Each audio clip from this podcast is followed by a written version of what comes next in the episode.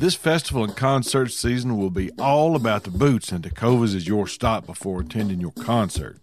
All Tecovas boots are made by hand in a time honored tradition with timeless styles that are always on trend. And Tecovas has first wear comfort with little to no break in period. I wear mine every time I go out, especially to a concert. Stop by your local Tecova store, have a complimentary drink, and shop new styles. If you can't make it to a store, just visit tecovas.com. That's T E C O V A S.com and find your new favorite pair of boots today. There's nothing like snook hook sets at dawn or catching a tarpon in the moonlight. Find your next fishing trip made easy on fishingbooker.com and experience the magic of the Sunshine State or any other destination on your fishing bucket list. Book a blue water adventure in search of sailfish or go snapper fishing with the kids. With over 6,000 captains and trips to choose from, planning your next one just got a whole lot easier. Download the Fishing Booker app on the Google Play or App Store or visit them online at fishingbooker.com to book your trip today.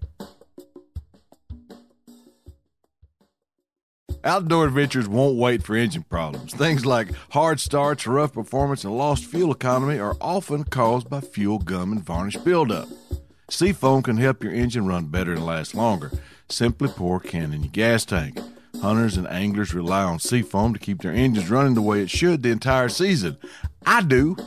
Now pick up a can of Seafoam today at your local auto parts store or visit seafoamworks.com to learn more.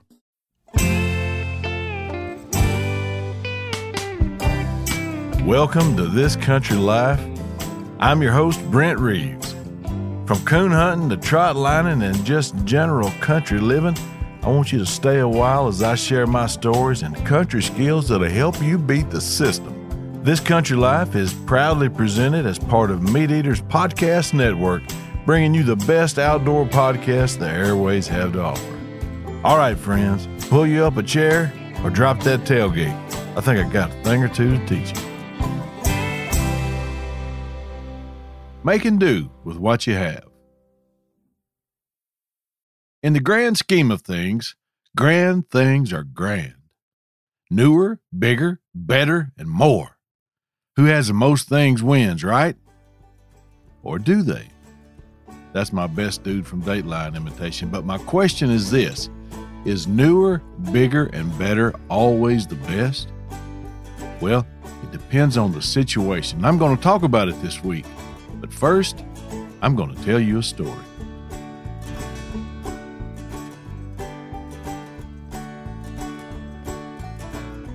This story was told to me by my dad, Buddy Reeves, and I've heard him tell it several times, and it made me laugh every time he did. He would have been in elementary school at the time, and I assume anywhere from six to 10 years old. He, he never was real clear about it. But he and a group of neighboring kids were playing cops and robbers. And when I say neighboring kids, I don't mean neighborhood kids. They would have been na- neighboring farms. It was in the summertime, and they were all running around barefooted, shirtless, and wearing their overalls. Now, my father grew up on the same 40 acres he was living on when he died. Except for being stationed at what used to be called Hunter Air Force Base in Savannah, Georgia for two years, and taking a job at one of the car plants in Michigan after he mustered out of the service, he would live there on that land all his life. Interesting side note on how they all moved back to Arkansas. My brother Tim, who is eight years older than me, went to the first grade in Ypsilanti, Michigan.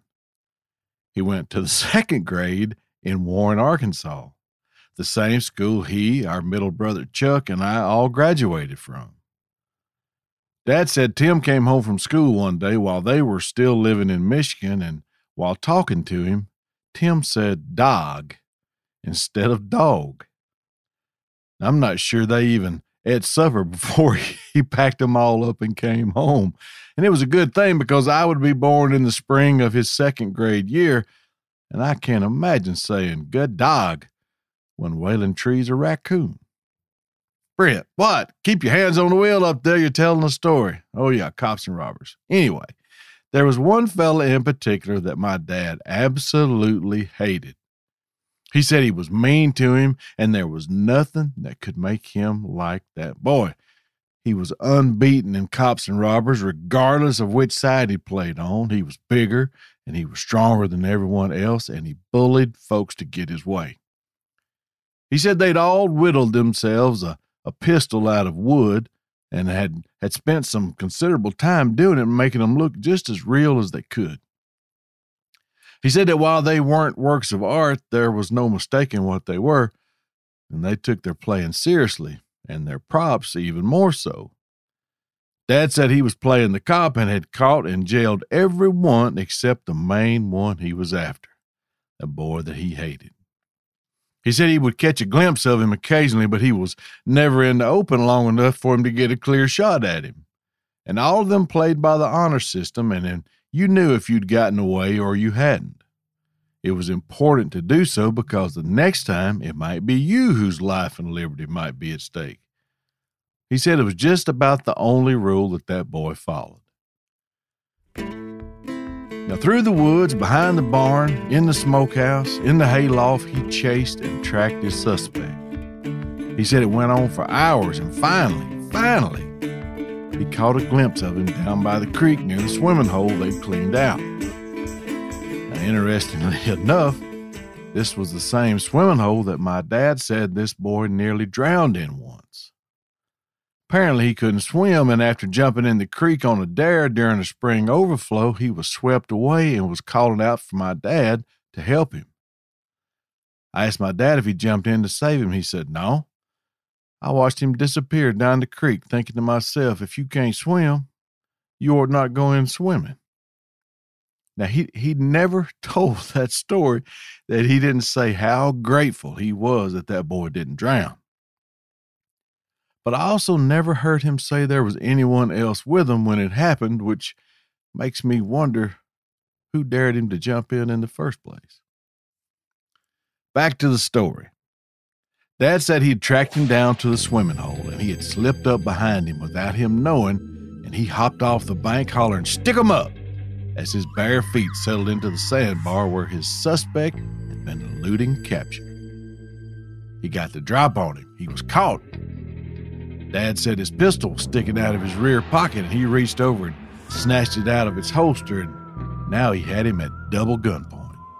He hollered for the other boys to come witness how he'd captured him after all this time. The unbeatable had been beaten, the uncatchable had been caught. He said they were knocking leaves off the trees, running to the swimming hole to watch the proceedings. Dad said there was a log that lay on the ground that ran out into the creek, and he told his prisoner to have a seat on it while they waited on everyone to get there.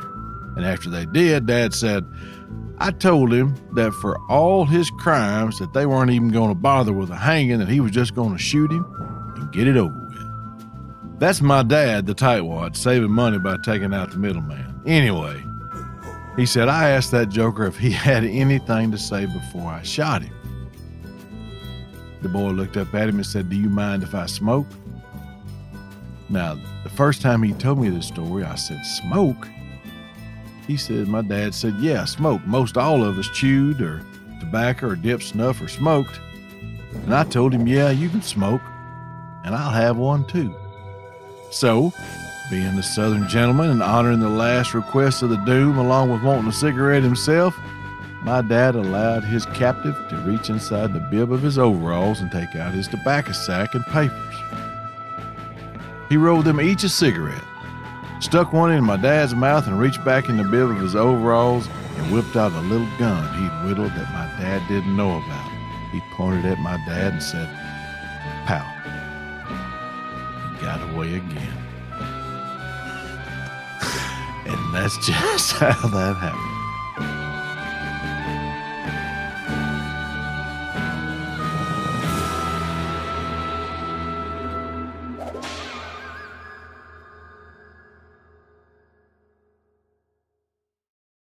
Hey, everybody knows Weber grills. I've been using Weber grills my whole life, and check it out.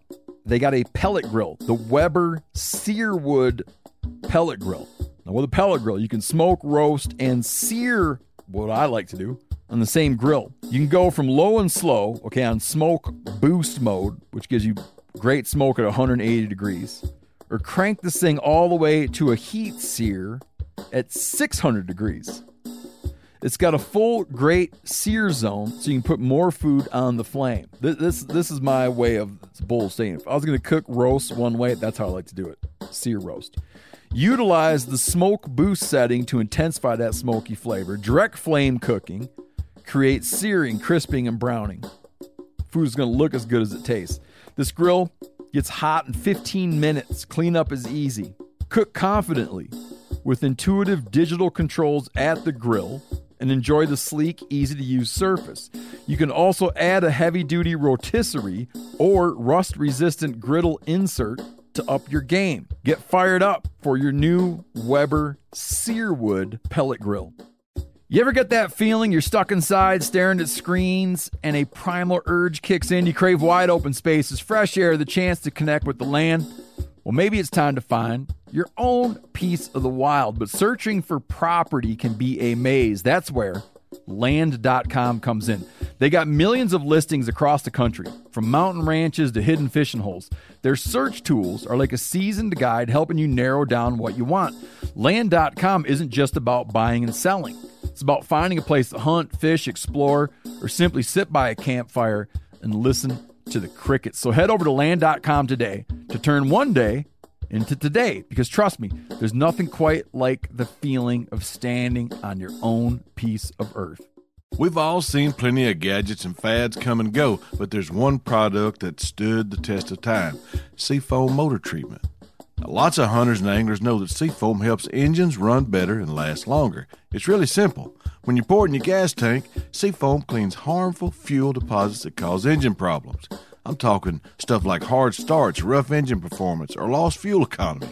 Seafoam is an easy way to prevent or overcome these problems. Just pour a can in your gas tank and let it clean your fuel system. You probably know someone who's used a can of Seafoam to get their truck or boat going. You do know someone. Me. I've been using it for years. Really. People everywhere rely on Seafoam to keep their trucks, boats, and small engines running the way they should the entire season. Help your engine run better and last longer. Pick up a can of Seafoam today at your local auto parts store or visit seafoamworks.com to learn more. Make and do with what you have.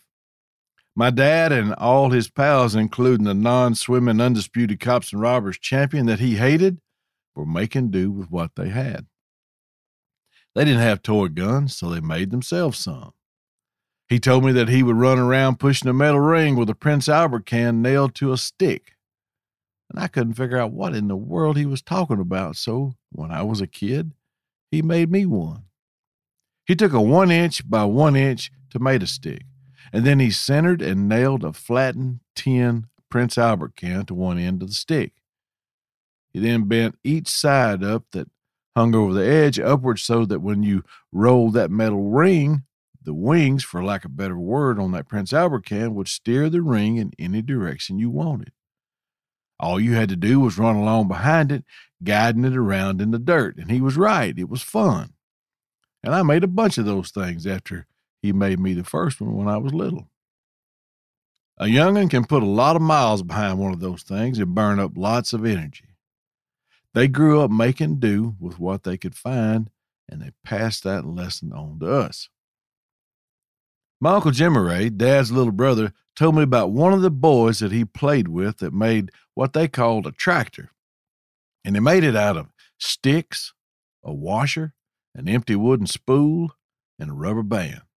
Now, I'd never heard of such, so after he had told me about it, I did one internet search, and there it was DIY wooden spool race car. If you search that up, what I just said, you'll see the video I saw and how to make one. In the video, they used tape and plastic spools and a paper clip, but the end result was the same. My Uncle Jim Ray said that they cut little notches in the edge of the spool so theirs could get some traction and move around in the dirt that they were playing in. Now, that's making do with what you have and really making something fun. I watched that video and I thought, I gotta I gotta make one. That's about as country as it gets, but you and I both know that that stuff's not limited to country living. People everywhere do the same thing. It's just the, the examples that I have to relate to you all come from country living. It's the only place I've ever lived. Now, y'all may have been doing the same thing in the middle of Chicago, which I must admit was a faraway land compared to South Arkansas. And a lot of folks down here thought that apparently, which reminds me of another story that I was told by an old time policeman during the early years of my career. He was showing me the ropes and telling me old war stories about his life on the job and when he was a rookie back in the late 60s. He'd been assigned to work with an old veteran police officer who was nearing retirement. While on patrol, they stopped an out of state vehicle for speeding. The old veteran said, Stay here, Junior, and let me show you how we do this. He told me he stood at the right front fender of the patrol car and watched as the old veteran walked up to the window and spoke with the driver, obtained his driver's license, and upon returning, he motioned for him to get back in the patrol car as he walked back to get his ticket book. He said the old policeman told him, Now you keep a good eye on this man. He's up to something. I was going to give him a warning for the speeding, but after he lied to me, I decided not to. My friend asked him what he lied about, and the old man told him, Well, I asked him where he was coming from, and he told me Chicago. My friend asked him, Well, how do you know he's lying about that? The old veteran slowly turned over and looked at him. He said, You got to be paying attention, Junior. You got to look for clues and observe so you have some idea of what you're dealing with. If he's telling me he's from Chicago, why does the license plate on his car say Illinois? anyway, while on the subject of places up north like the state of Chicago, I think about wintertime scenes from stories and television with kids riding sleds down hills when we didn't frequently have snow when I was growing up, and if we did, it, it didn't wasn't a lot and it didn't last long, but we sure didn't have any sleds around. But I remember one winter when a big ice and snowstorm came and it knocked out all the power. Now we didn't have electricity for over two weeks, and there was no roads open and no place to go, but we couldn't leave anyway because someone had to look after all the livestock. Now, we had a big buck stove insert in the fireplace that my mama cooked on, and we all slept in the living room that adjoined the kitchen, and I don't ever remember being cold. During the day, we'd play outside after the chores were done, and my brother Tim said we were all going sledding down Goat House Hill. That hill was located across the county road from our house, and it was more of a, a bluff bottom than a hill. The land just dropped off into a creek bottom there, and there was a tractor trail that went right down to the steep grade that was covered in ice and snow about eight inches thick. Now, we had the location and the right conditions, but like I said, we didn't have any sleds. And you couldn't have found a sled in Bradley or Cleveland County that was designed for snow. But what we did have was tomato boxes. Stacks of waxed cardboard tomato boxes that were bundled and stacked flat in the barn waiting to be folded into the shape of a box of tomatoes next summer when we packed them full and took them to market. Tim was the first to try it. He sat down on the cardboard on top of that hill, pushed off, and vanished from sight. It was like he'd been shot out of a cannon down that hill. it was about a 40 yard ride, counting the coasting at the bottom and the terrace road that shot you into space if you were lucky enough to maintain enough speed to make it there. Now we spent a couple days there, up and down, over and over until we beat all the snow and the ice away. But we were making do, and it was fun. The other night, I was feeling a bit nostalgic and decided to go coon hunting using an old carbide light I'd bought off eBay. That was just like my first hunting light, and what I paid for this one, I could have outfitted a squad of coon hunters back in the day but they sold them at Johnson's Hardware in Warren, and for about $20, Coach Bobby Johnson could have you seeing in the dark with a light and a can of carbide. I found a source for some carbide, and about a week of waiting on the mailman, I was in business. It was a couple nights before Christmas when the Girls were all taken care of and no pending Santa Elf's chores to knock off the list, and me and old Waylon, we hit the woods. I fastened my light to a cap and off we went like a herd of turtles to some public hunting ground not far from my home. I posted the video of my carbide light hunt over on my Instagram page, and I got a message from a guy saying, You ain't that old. There were all kinds of battery operated lights when you were a kid, and he was right. There were a lot. They also made Cadillacs then too, and I couldn't afford one of them either. I was making do with what I could afford. Anyway, the plan was to cut Waylon loose, wait for him to tree, walk to him, and find that coon using nothing other than my carbide light, just like I used when I was a kid. And guess what? That's just what happened. Waylon struck a track toted it a piece, and then he treed. Within 15 minutes of getting that hound out of the box, I was looking at the glowing eyes of a masked bandito and listening to Waylon tell the world, at least anyone who was listening, where that coon was. In less than 45 minutes, we were back at the truck having accomplished what I'd set out to do. And I do have a confession to make that I that I didn't talk about in the Instagram video. I had one of my, I had one of Michael Roseman's bent oak headlamps in my vest pocket as a safety valve. But just like the video showed, I never used it.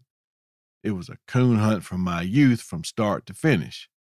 And I'm going coon hunting tonight. But I'm not going to use that old carbide light. I'll be sporting a new sunspot copperhead. I don't have to make do anymore, at least not not for coon hunting lights. But making do is good for you. Teaches you resilience, gives you the drive to work harder for the things you want or need to make your life easier or better. Like the question I asked at the beginning of this whole episode is newer, bigger, and better always best? Well, of course it ain't. My 10 year old truck will get me to where I want to go as good as a new one, and that old carbide light I used the other night let me see a coon in a tree. I just think being nostalgic and going back and doing the things you did back when you were making do with what you had will certainly make you appreciate where you are even more. I know it has for me.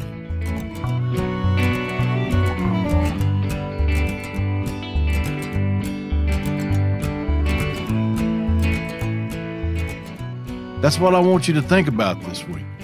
Think about what you had to make do with, and if possible, Put yourself in that spot again, like I did with that old light, and see what you think. I bet it'll be good for you, and it'll surely be a good teaching point for the little folks. I thank y'all for listening, and I hope you'll share this with other folks you think that might like it. iTunes reviews really help get our show out to others as well if you have time to do one. Don't ask me how it works, but all the computer nerds tell me it does. Anyway, until next week, this is Brent Reeves signing off. Y'all be careful.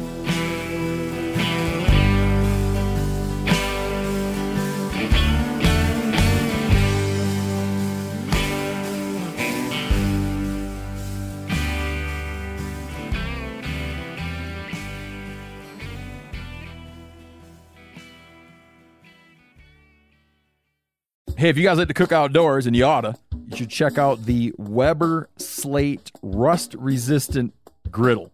So, this is a carbon steel cooktop that's safe for metal tools. It's pre seasoned with food safe oils and ready to cook on right out of the box.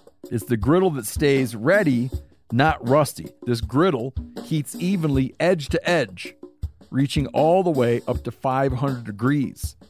Get fired up for your new Weber Slate rust resistant griddle.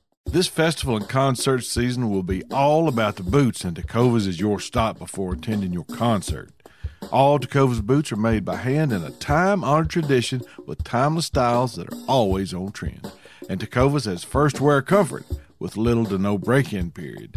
I wear mine every time I go out, especially to a concert. Stop by your local Tecova store, have a complimentary drink, and shop new styles.